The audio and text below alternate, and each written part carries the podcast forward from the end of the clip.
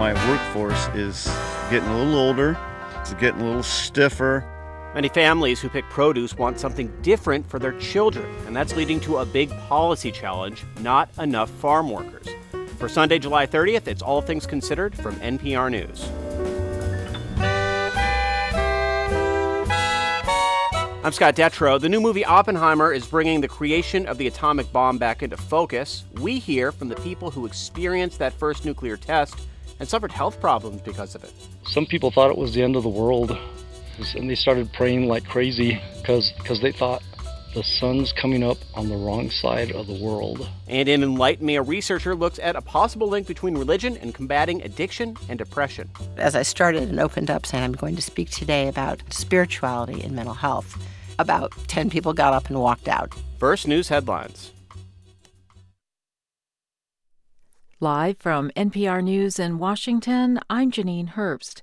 Russia says it downed more Ukrainian drones targeting the capital of Moscow today, with no injuries reported. But as NPR's Charles Maynes reports, a growing pattern of drone attacks on the city is raising questions about the effectiveness of Moscow's air defenses. According to Russia's defense ministry, radio jamming equipment brought down the Ukrainian drones before they could carry out what the ministry called an attempted terrorist attack. Two drones fell on high rises in Moscow's premier business district, damaging the facades of two office towers. Another drone was downed over a high end residential area on the outskirts of the city. Ukraine neither denied nor confirmed involvement, but welcomed the news. The incidents were the latest in a spate of apparent Ukrainian attacks that have shown Russia's capital in particular remains vulnerable to drones. In recent months, drones have hit city residential buildings, a commercial area near the Russian Defense Ministry, and even inside the Kremlin walls. Charles Maynes, NPR News. A bomb tore through a political rally in northwestern Pakistan today in a district that borders Afghanistan. Officials say at least 40 people were killed, more than 130 were wounded. That death toll is expected to rise. There was no immediate claim of responsibility, but the Pakistani Taliban group condemned the suicide attack. NPR's Dia Hadid has more. Video shared on social media showed one man cradling another and weeping. Dozens more men crowded into a local health facility, apparently looking for wounded and slain loved ones. Officials tried to keep order. The blast took place in Bajaur, a remote border district. There's been a step up in militant attacks in that rugged belt of territory since the Taliban seized power of neighbouring Afghanistan nearly two years ago. Many of those attacks have been claimed by a Pakistani offshoot of the Taliban, known as the TTP. But the political rally was for a prominent legislator who is known for his pro Taliban views. Dia Hadid, NPR News. On Wall Street this week, Apple and Amazon are among the many companies that will update investors on how they performed in the last quarter, and there will be new data on the labor market. NPR's David Gura reports those numbers will be closely scrutinized ahead of the Federal Reserve's next meeting. After the Federal Reserve raised interest rates again by a quarter point, Fed Chair Jerome Powell emphasized how much economic data he and his colleagues will see between then and the Fed's next meeting in September. There will be new inflation numbers and two jobs reports. The Labor Department will release the first one on Friday, jobs data for the month of July. And while there's new optimism the Fed will be able to win its fight against high inflation without triggering a recession, economists will be on the lookout for a lower than expected jobs number or a jump in the unemployment rate. David Gura, NPR News, New York. And you're listening to NPR News from Washington. This is 90.9 WBUR. I'm John Carpilio in Boston.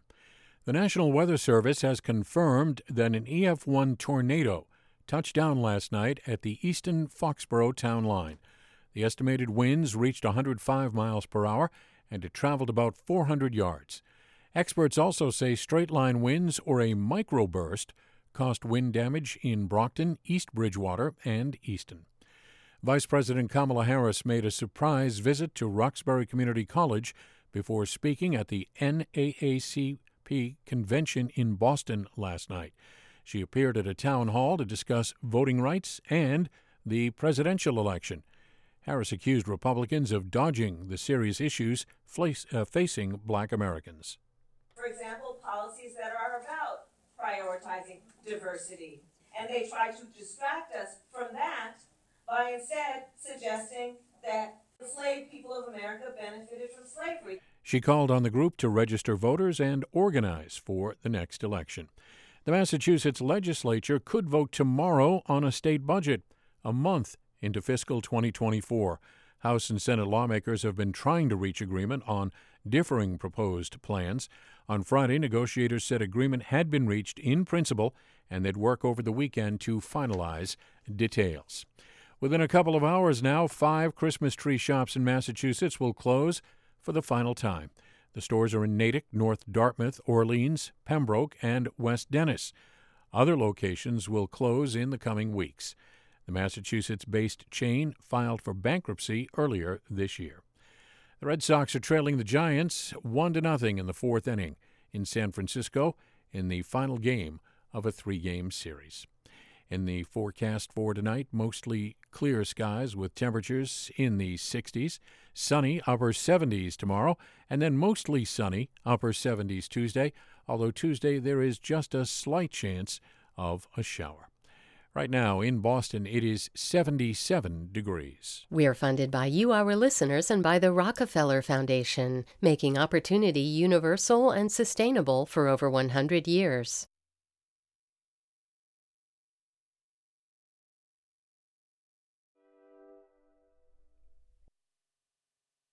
It's All Things Considered from NPR News. I'm Scott Detrow.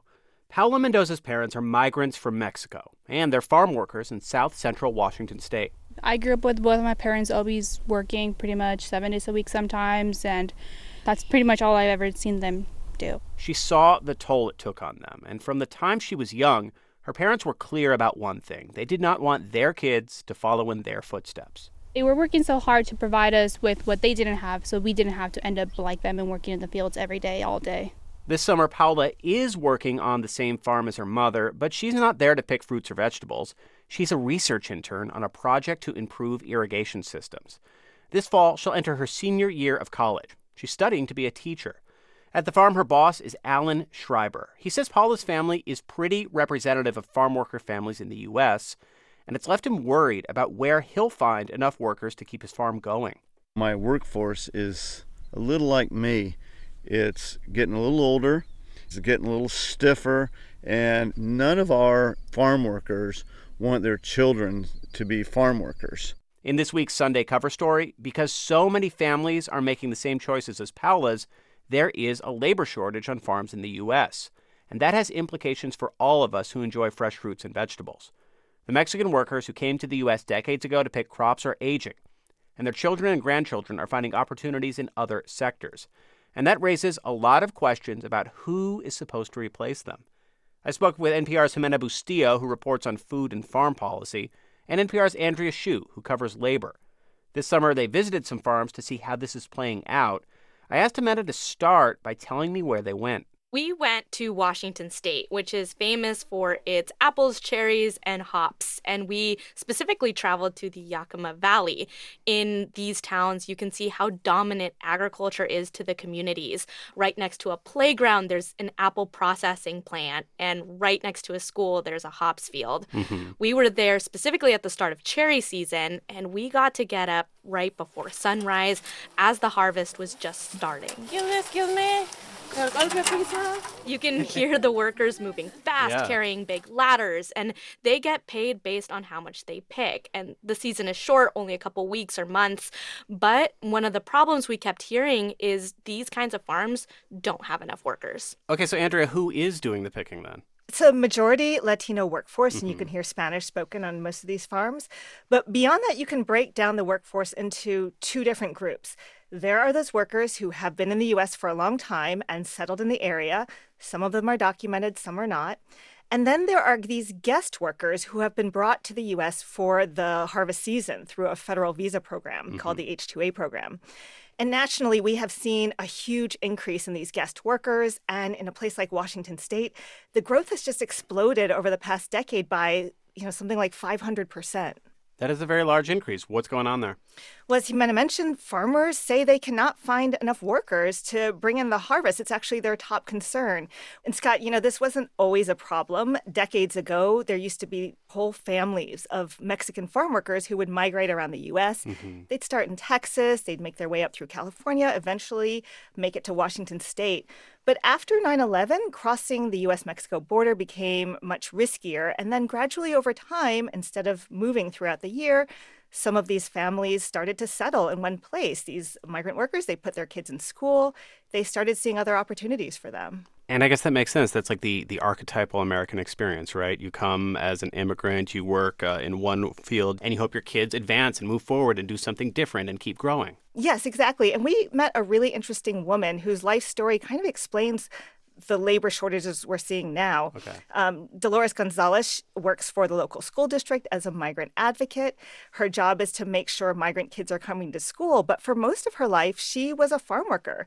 She was born in Arizona to parents who were farm workers. She traveled around with her parents and grandparents, actually, migrating from place to place. Remember, this was in the 1960s when we could miss school and work, and, and I could still pick cherries and everything at the age of nine. She grew up, married another farm worker, and they raised their own kids, you know, kind of the way they were raised, taking them to the cherry field, sticking them in a cherry bin all day long when they were young.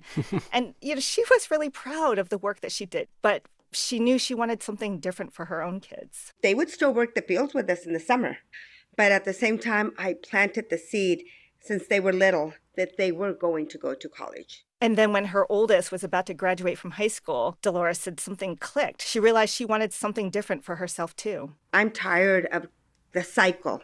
I want to break it. And at the age of 40, Scott, Dolores applied to college and now she and all three of her kids work in education. I really like Dolores. Yeah, she's quite a woman. Uh, you, you mentioned that she works for the school district. Tell me about the students that she works with. What are they doing? Are they working in the fields right now? Well, some of them do. As Dolores pointed out to us, some of these families only have one car. So, and there's no public transportation. So, if you're a teenager and you want to work, you have no choice but to go with your parents or your aunt and uncle to the fields. And of course, for anyone who's undocumented, it's harder to get jobs elsewhere. But many of the young people we met uh, were born in the US, and many of them are finding other opportunities. We met one of Dolores's former students, Jasmine Corona. She used to go out with her dad to Montana every summer to pick cherries, but he always made sure she didn't miss school. Mm-hmm. And in the end, he gave her this choice. He told me one day, I already taught you how to work in the fields outside under the sun. Now it's your time. You got to decide if you want to continue here. And Scott, it really wasn't a very hard decision for Jasmine in the end. I've seen my dad all his life working in the fields, and I've seen him really tired. So I want to try something new. And Jasmine is now in college. She wants to become a teacher and actually work at her old high school. So, a lot of these stories make a lot of sense on the individual level, right? You can see why somebody is making that decision. You can see why a family would be really happy with that decision, but it leads to this broader problem of if these were the people doing a lot of the work, picking these fruits and vegetables that we all rely on and eat, who's going to be filling in that space? And, and Ximena, I'm assuming I don't know if it's true or not, but I'm assuming that this is something that the government is thinking about and trying to set policy to fix. It is definitely something the government is thinking about and has been for some time, which takes us back to that H-2A visa program. Okay. For decades, the federal government has given farms the option of bringing in these guest workers uh, from other countries to do the picking. And that's because this program has a couple rules. So, first, any employer has to prove that they couldn't hire someone currently living in the U.S. first before they ask for a visa mm-hmm. and bring in someone else. There's also a special wage that has to be paid, and in Washington, that's almost $18 an hour. Employers must also provide housing and transportation and pay for all these things, which means farmers often complain about this cost and especially the rising cost of labor. They say that's one of the biggest contributors to high food prices right now. But while there's a really strong lobby for more visas and to make this more accessible and cheaper, labor groups are pumping the brakes on that. Why is that? I mean, I hear on one hand, higher pay than it, than it would be otherwise, a lot of standards. These are things that labor generally likes. Uh, what's the issue?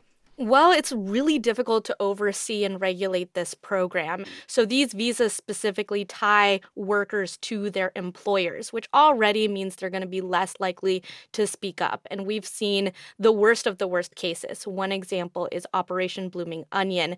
This was investigated by the Justice Department and by the FBI out in Georgia. And it found what they called slavery like conditions, you know, workers that were forced to work on farms that they didn't even even have visas for, made to dig onions out with their bare hands. Some workers even died. And if federal investigators want to investigate something, finding these workers, they themselves say that it's a challenge. So, what happens next with this program? Because you're laying out a lot of things that people like and you're laying out a lot of areas of concern. Right. So, because this is a federal visa program, any changes have to come from the administration or Congress. But there, of course, have been some difficulties in getting this through. One effort has been a bill called the Farm Workforce Modernization Act. It would help some farmers by expanding this program and freezing wages. But it also satisfied some labor advocacy concerns by increasing rights and even providing a pathway to legalization for undocumented workers that have been working in the United States for years. But because this deals indirectly with immigration, negotiations have been in a stalemate for years. One Republican that is leading this effort, though, is Representative Dan Newhouse. And he's actually from the Yakima Valley himself. And he has introduced this bill, but he faces opposition from hardline Republicans that want to see something done with border security before addressing ag labor. But Newhouse says that ag labor needs to be addressed now because it's a direct risk to food security. If we don't have an adequate labor force for for the agricultural industry, that's in jeopardy. A lot of concerns being raised from a lot of different places, though, but there's still this massive need for more workers to be out there in the fields. Is there a consensus that, for all of its flaws, this program is the best way to get people in those places to do that work? There's not always a consensus because, again, labor groups say that this program just needs to be reformed okay. point blank before some sort of expansion happens. But there's just so many challenges in what reform looks like, who does the reform, if Congress can get a bill through, or if the Biden administration can move forward with changes. One of the biggest losses of this delayed negotiation has been that prolonged legalization for workers. Here's one farm worker I spoke to that could have benefited from that. Mal, pero pues aquí seguimos y vamos a seguir. She says that she feels bad about it, but she's going to keep going because this is her home and she's going to keep going even though they're living in the shadows because what else what else can you do? It's a really complicated and personal issue for many, but as Andrea mentioned earlier, the workforce is changing naturally with or without laws, and that will eventually impact the way everyone, like you and me, get our food. That's Ximena Bustillo, who, along with Andrea Hsu, is here talking about reporting they did in Washington state about labor shortages on farms. Thanks so much. Thank you. Thank you, Scott.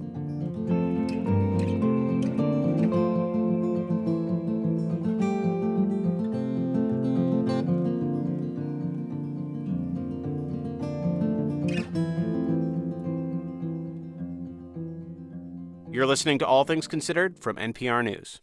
It's 77 degrees at 518. Good afternoon. I'm John Carpilio. Thanks so much for joining us here at 90.9 WBUR. And from the beach or at the park on a walk or at your desk, the WBUR app makes it easy to tap and listen wherever this summer takes you. Listen live and catch up on anything you missed. Download the WBUR app today. We're funded by you, our listeners and by MEFA, the Massachusetts Educational Financing Authority, providing resources and tools to help you navigate the college planning process, including customized plans of savings, loans, and guidance with webinars, calculators, and an informative podcast. More information at mefa.org. Mostly clear skies overnight with temps in the 60s, mostly sunny upper 70s tomorrow. Right now, it is 77 degrees in Boston.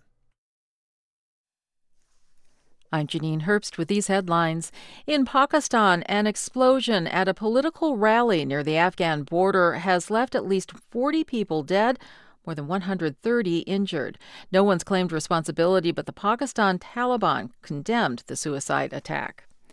The Teamsters Union meets tomorrow to discuss the new tentative five year collective bargaining agreement with UPS. Union members will start voting this Thursday, and that lasts until August 22nd. The contract includes pay hikes, improved benefits, and employee protections. If they vote no, they could strike. And there are a record number of sea turtle nests along a nine and a half mile stretch of Palm Beach, Florida. Officials say they hope they'll find nearly 30,000 nests by November when the season ends. I'm Janine Herbst, NPR News.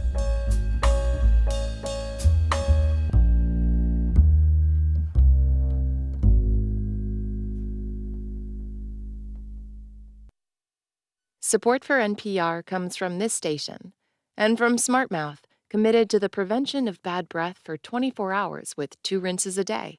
SmartMouth mouthwash can be found nationwide at drugstores, grocery stores, and supercenters, or at smartmouth.com. From Imaginable Futures, celebrating the hard work, commitment, and achievements of the one in five college students who are parents. More at imaginablefutures.com. And from listeners like you who donate to this NPR station. From NPR News, this is All Things Considered. I'm Scott Detrow. The world's very first atomic bomb was tested in New Mexico in 1945 in an experiment known as the Trinity Test. The movie Oppenheimer focuses on the scientist who developed the bomb, but hundreds of local New Mexicans were harmed by the test's fallout. Now, some of them are fighting for compensation from the federal government. New Hampshire Public Radio's podcast Outside In takes a look at this hidden chapter of history. Host Nate Hegyi takes it from here. Yeah, so we're at the Pino Gate here. I'm just going to come out with you and Sure. get some sound of you opening the gate. That's Paul Pino. We had just pulled into his family's modest ranch, a 10 minute drive from his hometown of Carrizozo. It's a dusty, sun blasted crossroads of a place in central New Mexico, about 40 miles due east of the Trinity site. Did you notice there was tumbleweed stuck in your in your bumper? Yeah. Build some character. Exactly. Paul is 68 years old. He was wearing a white cowboy hat and a Canadian tuxedo, denim shirt, blue jeans, sneakers. He's got a second career as a musician, but he grew up on this ranch. It's been in his family since 1892. So this is all really good grassland, like the land behind us. There's also this grass they call it sacaton, or and another word for it was carizo, and that's what the where Carrizozo got its name was carizoso, like a place where there's a lot of this kind of grass, carizo. See, it's that real reedy, tough grass. And like I was telling you, everything around here is tough. New Mexico is beautiful, but it can also be unforgiving. Paul's dad was struck by lightning. His family would dodge rattlesnakes and flash floods, driving cattle 10 miles a day on foot. The cicadas are so loud here that they sound like saw blades.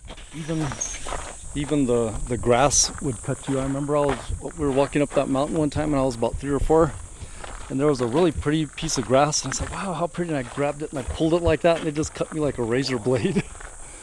As you said, this is a tough place. yeah. And so the people and the animals and stuff that that have lived here for this long are tough, you know. And and for some of them, nothing could kill them but radiation.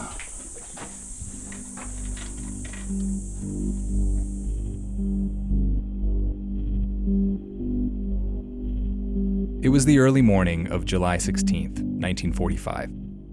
Scientists and military personnel were wearing thick welding goggles to protect their eyes. They were hunkered in bunkers three miles away from the Gadget. That was the code name for the atomic bomb. It was sitting atop a tower about 100 feet above the ground in a sparse valley of New Mexico, known as the Jornada del Muerto, the dead man's journey. It was the middle of monsoon season and had been pouring rain and windy all night. The air was alive with the sound of desert toads chirping. And within a fraction of a second, the world changed.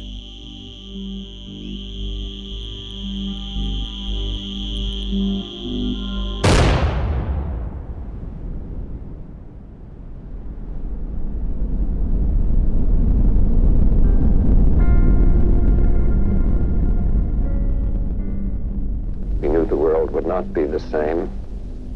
Here's J. Robert Oppenheimer, the lead scientist for the project, in an interview years later. Few people laughed. Few people cried. Most people were silent. I remembered the line from the Hindu scripture, the Bhagavad Gita. Now I am become death, the destroyer of worlds. Oh, some people thought it was the end of the world, and they started praying like crazy because because they thought the sun's coming up on the wrong side of the world. The bomb had detonated at precisely 5:29 a.m. The light was seen as far away as El Paso, Texas, some 130 miles to the south. Paul Pino's family ranch outside of Carrizozo was only about a quarter of that distance away. Paul has heard stories of children playing in radioactive ash as it fell. They said, "Wow, it's snowing in July." They were catching what they thought were flakes on their tongue and rubbing it on their face and stuff like that. Boys were trying to make snowballs out of it, so there must have been a lot of it. Government reports back this up. Cattle were found in the vicinity with burns and hair loss on their backs. Scientists knew the bomb would produce radiation, but how much, they weren't sure. So the military stationed teams in nearby towns to test the air. They used portable Geiger counters, which, if you've ever seen any nuclear disaster movie, you'll know what they are. These teams found high levels of radioactivity more than 100 miles from the blast site. In Carrizozo, it was literally off the charts. The Geiger counters didn't go any higher. Scientists and government officials discussed evacuating the town. They even had cattle trucks lined up outside the city just in case. But as the cloud of radioactive particles passed and settled, the Geiger counters calmed down. So they scrapped the plan and left. Yeah, so those mountains there, the atomic bomb was just on the other side of them. On those mountains over that way, the purple ones. Paul's mom and older brother were sleeping at the ranch when the bomb was tested. At the time, they lived in a small homesteading cabin known as a jacal house. It's made of wooden poles and clay with a rusted tin roof. They'd build what they needed to get by. Then they'd have a kid, and then they'd build another room, then have another kid, then build another room. Chicano and indigenous farmers in southwestern New Mexico have been building houses like this, relying on the land for hundreds of years. Wasn't much different in 1945. They hunted, raised cattle, grew vegetable gardens, and they drank water from cisterns. They're these big underground vases that collect rainwater from the roof during storms.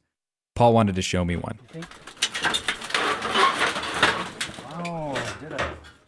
Inside, it was cavernous, the size of a bedroom, and the kind of place you don't want to fall into. Test one, two, check, baby, check, baby. Tell me again, what did the water taste like? Oh, it couldn't couldn't taste any better.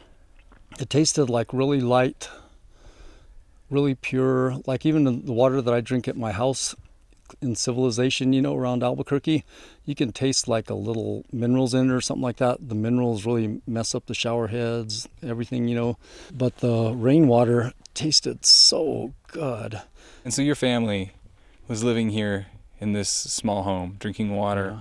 from the cistern and eating food that was grown out here. How do you think that they they got radiation poisoning? Through the water, through the milk, through the eggs, through the chickens that they'd, that they'd slaughter and eat. They'd do hunting, they'd get it through the deer, the rabbits. Radiation is all around us. You're exposed to a little bit every time you get an x ray or fly in an airplane. Every time you eat a banana, you consume a little radioactive potassium. And that's okay. Humans have adapted to live with low levels of daily exposure. A lot of radiation comes from unstable versions of elements called isotopes. Isotopes are atoms that have extra particles they can't quite handle. And every now and again, one of those particles goes flying off, like a button on a pair of too tight jeans.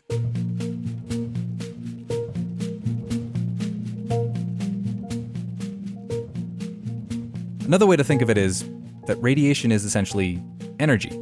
That's why acute radiation poisoning looks a lot like a horrible burn. A sunburn, in fact, is a form of ultraviolet radiation damage. But there's a difference between acute radiation exposure and radioactive contamination. These isotopes from the Trinity test, they drifted down onto roofs and got washed into cisterns. They seasoned the grass that cattle ate and worked their way into the cow's mammary glands. That's not going to register very high on a Geiger counter, but if you're eating and drinking those isotopes, they're still firing off particles inside of your body. They can penetrate your organs, and if you're exposed to a large amount of radiation, they can literally mutate your DNA. And over time, years or decades, they can lead to radiogenic cancers that grow inside your stomach, your bones, your thyroid.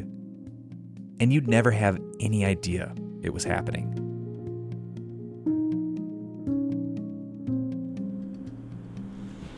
And we can look at some other things in here. Yeah, they're both there, right? This photo. Ah, that's my mom and that's my brother Greg. Paul's older brother Greg used to drink milk by the gallon when he was a kid at the ranch. Paul found a photo of him in his house. Do you remember when you first found out that he had he had cancer? Yeah, they called us, and and he said that that they had detected cancer, but he says he says I'm in denial, and he's just like joking around, and I was just like, I just like laughed along with him, you know. So my family told me, my brothers and sisters, they said. Uh, said we want you to take some time off work and go out there and see how things really are. And I went out there and I saw right away, you know, I, I called him and told him, you better get out here, you know, within the, within the next couple of weeks.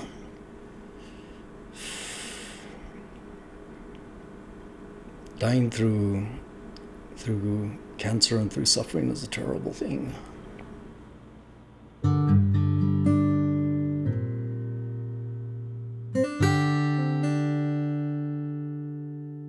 Two studies from the Los Alamos National Laboratory and the National Institutes of Cancer showed that there were high levels of radioactive material in the Trinity Fallout Zone as late as the 1980s, and that hundreds of people probably got cancer from it. Greg died from stomach cancer when he was 68 years old. Paul's mom, she died from bone cancer. His sister had multiple brain tumors. Another had thyroid cancer. It's been more than 75 years since the world's first atomic bomb was tested in New Mexico. More than 75 years since we dropped two of those bombs on Nagasaki and Hiroshima, killing at least 110,000 people, likely many more. Ever since then, the United States has been coming to terms with how to address that history. In 2016, Barack Obama was the first sitting president in history to visit the memorial in Hiroshima. But the United States has never really addressed the fallout from Trinity. A CDC report found that the military knew about its dangers to the people who lived nearby, but they were worried about endless lawsuits, so they brushed the whole thing under the rug. But over the past decade, Paul and the other downwinders have been fighting for accountability. And they don't want a memorial or a presidential visit. They want justice. If somebody harmed your family, you would never stop trying to get justice for them. If somebody killed your daughter or your mom or your brother, even if it was by accident, you wouldn't stop until you have had justice. You wouldn't stop until you had acknowledgement. You wouldn't you wouldn't stop until they told the truth.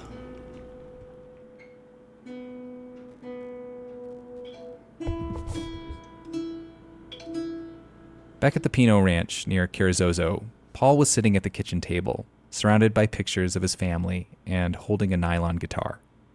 He wanted to play me a song written by another downwinder, Luisa Lopez. Her husband, Ricardo, is a friend of mine. He helped us with the downwinders for years, and he died of cancer a couple of years ago. And so she wrote this song. Out there on the Jornada, they bombed the land to hell. They said it doesn't matter, aquí no one is living, we won't cause any problems. On Thursday, the U.S. Senate voted to expand compensation for people who suffered adverse health impacts from the Trinity test fallout. The language was part of a broader defense spending bill, which would still need to pass the House. Underneath the You can hear the full version of this story in the podcast Outside In from New Hampshire Public Radio. That's outside slash in. It ain't over till we win. We'll come back again and again. On the side of the Santos, we'll fight for our friends. It ain't over till we win. It ain't over till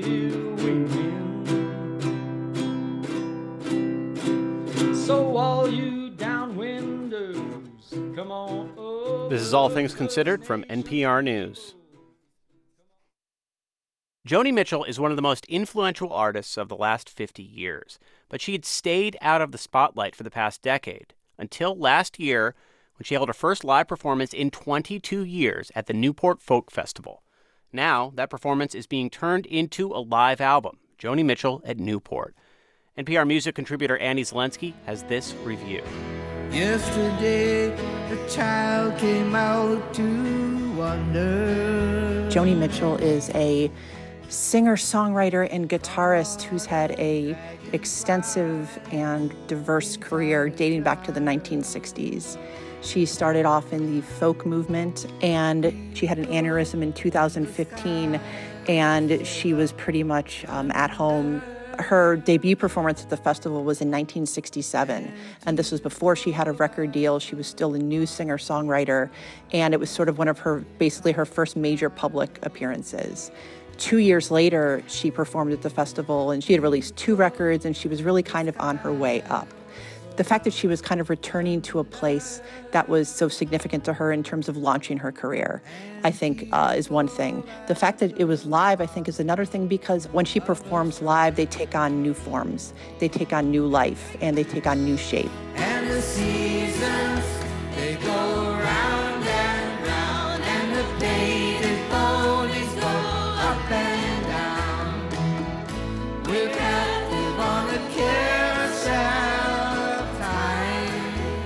The circle game is one of Joni Mitchell's first sort of, you would say, breakthrough songs.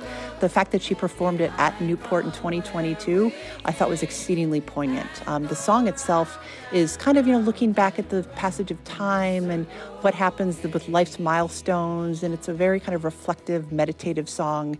Um, it's very, very in character for her. And she ended uh, her performance at Newport in 2022 with this as a woman, you know, decades later. And there was just something, I hate to use a cliche, but there was something kind of full circle about revisiting that song as someone who had decades of life experience um, under her belt, basically.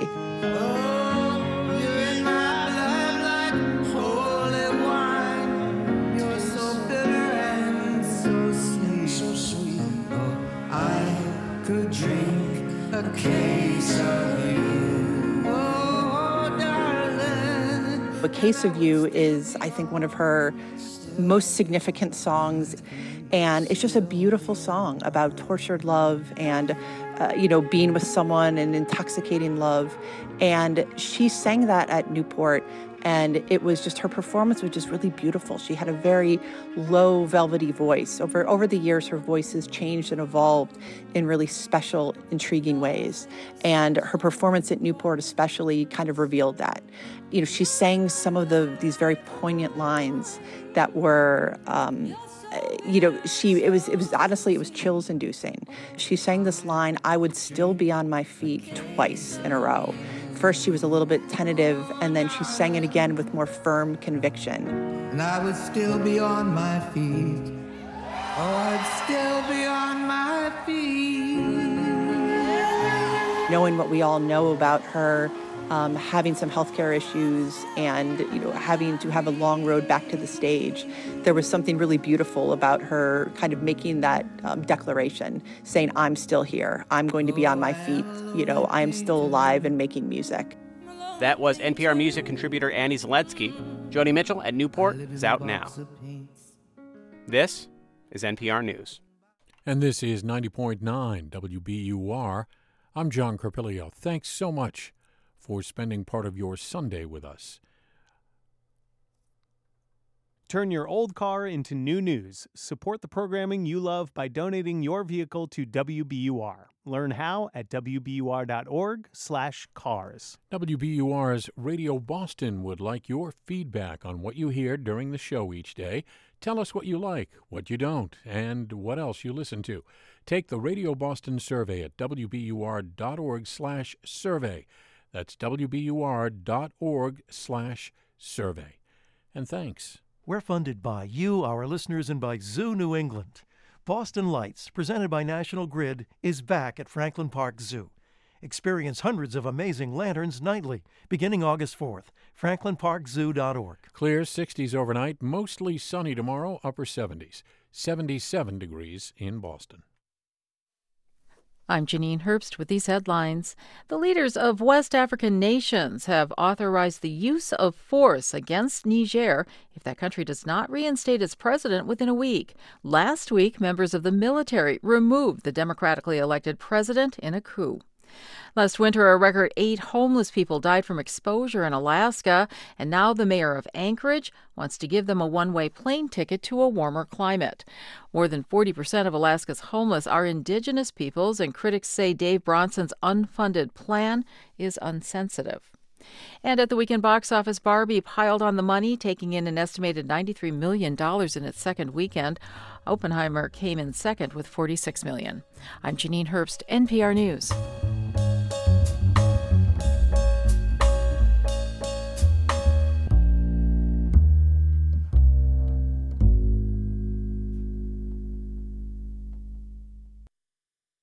Support for NPR comes from this station and from Raymond James, a firm focused on transforming lives, businesses, and communities through tailored wealth management, banking, and capital market solutions. Learn more at raymondjames.com. From Indeed, designed to be an end to end hiring solution for businesses of any size to attract, interview, and hire candidates all from one place. More at Indeed.com/slash NPR. And from listeners like you who donate to this NPR station. It's All Things Considered from NPR News. I'm Scott Detrow, and Rachel Martin is back again for another Enlighten Me. Hey, Rachel. Come on, it's a good thing. Okay, so I'm very um, happy you're here. Thank you. I'm happy to be here. I know this about you. I know that you were raised Catholic, Yes. but I do not know if you consider yourself to to be a spiritual person today. I think so. Yeah, I still am active in my religion, and I think uh, I would like to think at least that I'm a very spiritual person. It's something I find myself thinking about a lot. All right, so I ask because according to Dr. Lisa Miller of Columbia University, that makes you far less likely to run into all kinds of health problems, mental health problems and physical health problems. She has done all this research about neuroscience and spirituality, and the conclusions are really provocative. She says that people who identify as spiritual or religious will have far less likelihood of dealing with addiction in their life Hmm. and and be far less likely to suffer from depression. I feel like I hear that, and my brain is instantly split between that makes a lot of sense and I'm very skeptical of that claim. Right. So I was too. Um, I identify as a spiritual person, but even so, I'm like, is this real? I mean, what is the science backing Yeah. this up? Right? What is the data? How, how do you measure meas- that? right, Yeah. What are the metrics she's actually using? So before we got to the science, though, she told me this story, and I'm going to give you the background. It was the mid 90s, and Dr. Miller, Lisa, was in the early stages of her career. She was working at this residential mental health facility in New York. And after she'd been there for a few months, it was time for Yom Kippur, which is the Day of Atonement in the Jewish tradition, considered the most significant of the Jewish religious holidays. And one of the older male patients who was there, he had severe bipolar disorder. He asked if there was going to be anything happening at the facility, anything to mark Yom Kippur. The doctor in charge shrugged his shoulders, said no, no service planned. So the patient walked out, and Lisa's looking on. She could see he was disappointed by this news, and she saw an opportunity. So I approached the unit chief and said, Listen, I'm certainly not a rabbi, but I've been to, you know, two and a half decades of Yom Kippur services. I'd be happy to facilitate if that might be okay with you. Sure, if you want. So I show up on Yom Kippur, and the patients had shown up early to the kitchen, which was to be our sanctuary. The fluorescent lights were quite strong, and the, we crowded around the linoleum table, and there was an extraordinary feeling of specialness. Mm. And as we started the prayers that we all knew from our childhood and our adolescence, joining together, saying in Hebrew the prayers of Yom Kippur, I looked over and noticed that as the gentleman with bipolar was davening, he could not have been further from explosive. He was holding our group in the cadence of the prayers, and we were actually following him. I took a pause and I said, I feel so grateful to be here today in our Yom Kippur ceremony. Would anyone like to say anything? And we went around the table, and the first person to speak was the very otherwise withdrawn woman with recurrent depression. She said, You know, I always knew on Yom Kippur we could ask for forgiveness. But sitting here now with you all, I'm aware that we can be forgiven. God can forgive us. And she looked liberated. As I looked around the table on that Yom Kippur, at the patients who'd chosen to be at our kitchen service, whatever their symptoms had been yesterday, in that moment they were free. In that moment, they were free of suffering. They were free of the characteristic patterns that had dragged them down in a way that was equal and opposite to their main symptoms. Hmm. And so I thought a mental health system minus spirituality made no sense. And that became my life's work to understand the place of spirituality in renewal, in recovery, resilience, and to put this in the language of science. So, what happened when you brought these kinds of questions to your to your peers, to the other people in your scientific community? Like when you said for the first time, "Hey, I think we need to look at the effect of of spirituality on on mental health." What did people say to you? Well, the vast majority were very respectful, nodded, and didn't pick up the thread. Some of them were said, "That's not psychology. That's not psychiatry." And in fact, I remember early on giving a grand rounds presentation, and as I started and opened up, saying, "I'm going to speak today about a body of data using nationally representative samples on spirituality and mental health." You know, all the gold standard methods that every other grand rounds used as well about, I don't know, five, ten people got up and walked out. It was absolutely not of interest. So oh, using the gold standard, what did what did that mean in terms of the experiments you were running and the and the studies and the data you were collecting? How did you make sure that it would hold water in the scientific community? So, if I were to characterize the first five years of my investigation, I would say I used the data sets that everyone else knew and trusted. I used the measures that everyone else knew and trusted. And for every nine variables, I only asked one new question, which was what's the impact of spirituality on all else? A DSM diagnosis of depression, a symptom scale showing a moderate to severe level of depressive symptoms. And the findings were jaw dropping. I mean, Yeah, tell me. absolutely jaw dropping.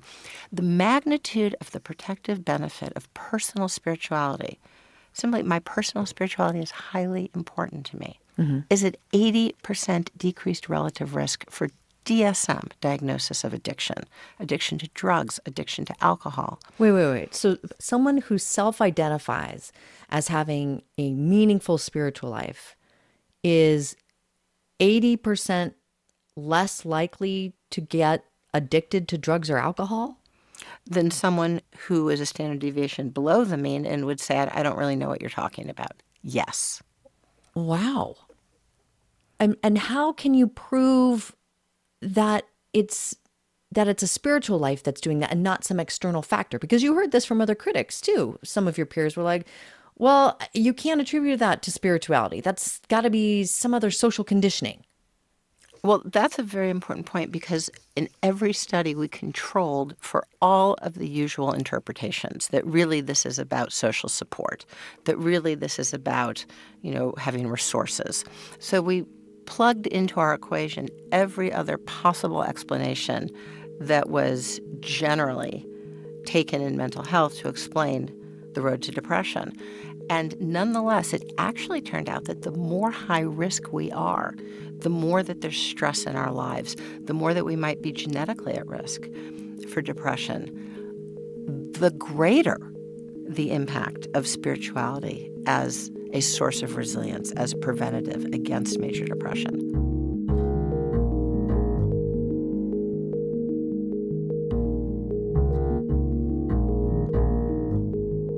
Does that look like in the brain? One of the most beautiful findings in my 20 years as an investigator has been an MRI study conducted together with our colleagues at Yale Medical School. We looked at people of many different faith traditions, and the first finding was that there is one neuroseat of transcendent perception, and we share it. Now, there's human variability, of course, and we can strengthen components. How are you actually doing that with people? Are you are you asking your subjects to pray or to, what are the spiritual inputs that are going into them so you can measure it on their brains?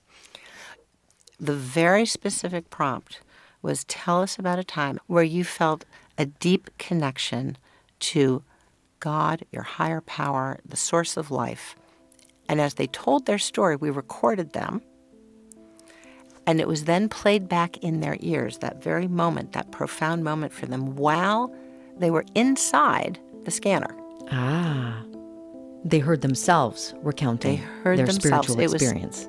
tailor made to their Ah. own moment. And you saw their brains light up when they were Oh, yes. connecting the- to these memories. The bonding network comes up online just as when we were held in the arms of our parents or grandparents.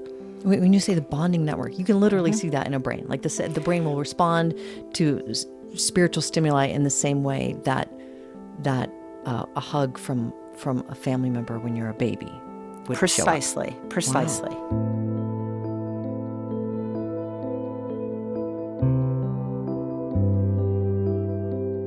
Can you tell me how that manifested in in the real world? I'm thinking about this anecdote you include in the book about a client of yours, a, a girl named Ileana. Mm. Ileana adored her father. I mean, he was the sun and the moon and the stars to her. They were so close. And one night, uh, two men who her father knew came into his corner store, robbed him, and murdered him. And she was devastated. I mean, this was a grief that was so deep.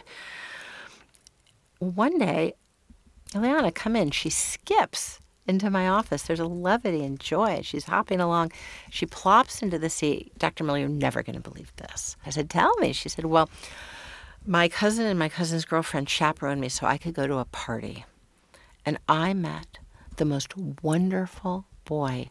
And we talked so long, it must have been 20 minutes. and you're never going to believe this. He was so polite. He was so handsome. He was so kind. I said, Well, that's wonderful. She said, But here's the best part. Guess what his name is? His name is Horatio, we'll say. Well, that was the same un, very unusual name that, of course, was held by her father. Hmm. Don't you see? I said, You tell me. My father sent him. My father is looking out after me. And from that day, she moved from 10 to 9 to 8 to 9 to 10. She was in the world of the living. What changed everything for Ileana was the awareness that her father walked with her. She maintained a deep, transcendent relationship with her father, as most people around the world do, whether you're speaking of Day of the Dead in Mexico or ancestor worship in parts of Asia.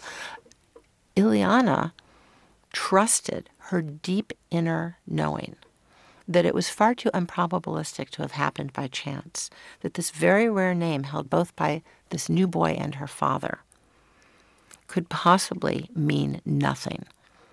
But can rather I ask, Lisa, what are mm-hmm. you thinking as you hear this? I mean, are you thinking that is just a crazy coincidence? But if she needs to believe that this is a sign from God, who am I to tell her otherwise? Because it seems to be working. Well, that is certainly, at the time, the most common interpretive framework amongst psychologists and psychiatrists. But I could see plain as day that this was a tremendously sacred moment. This was a living miracle. This was a gift.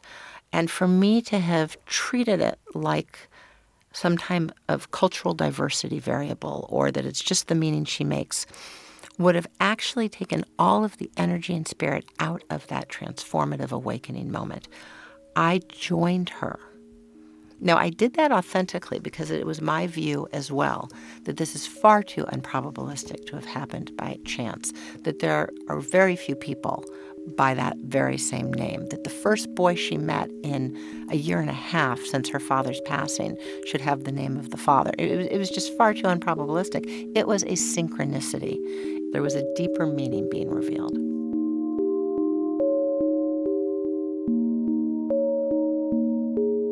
When you're talking to people who aren't scientists, like the people who are going to hear this conversation, someone who's skeptical, someone who doesn't have faith, who doesn't have a what they would define as a spiritual life, what do you want them to take away Mm. from your research and your message? I've given a number of talks to audiences who, you know, prior to seeing the science, would not necessarily consider themselves spiritual people. And in fact, they often, I oftentimes hear from people, you know, I'm a skeptic, and I really pride myself on being a skeptic. Right. I'm very left brain. But when I see the peer review science that says we're naturally spiritual beings, that when we cultivate our spirituality, we're 80% less likely to be addicted, 82% less likely to take our lives, it speaks to the left side of my brain long enough to quiet down and listen to other parts of myself. In other words, three cheers for the skeptic. Here is science, published, peer review science for skeptical audiences to begin to explore, to be curious about our own spiritual nature. And as we do, other forms of knowing, you know, at the inner table of human knowing, we all have an empiricist, a logician, an intuitive, a mystic, and a skeptic. And the skeptic is very welcome. But the skeptic is not the bouncer at the door. Hmm. It is not scientific to put a skeptic as a bouncer at the door. It is not more rigorous to toss out an idea before being examined in every way we are wired to be able to investigate. So I simply say to the biggest skeptic of all, you are most welcome to your own inner table of inquiry. But be sure to invite everyone else. Dr. Lisa Miller, her newest book is called The Awakened Brain The New Science of Spirituality and Our Quest for an Inspired Life. Dr. Miller, thank you. Thank you.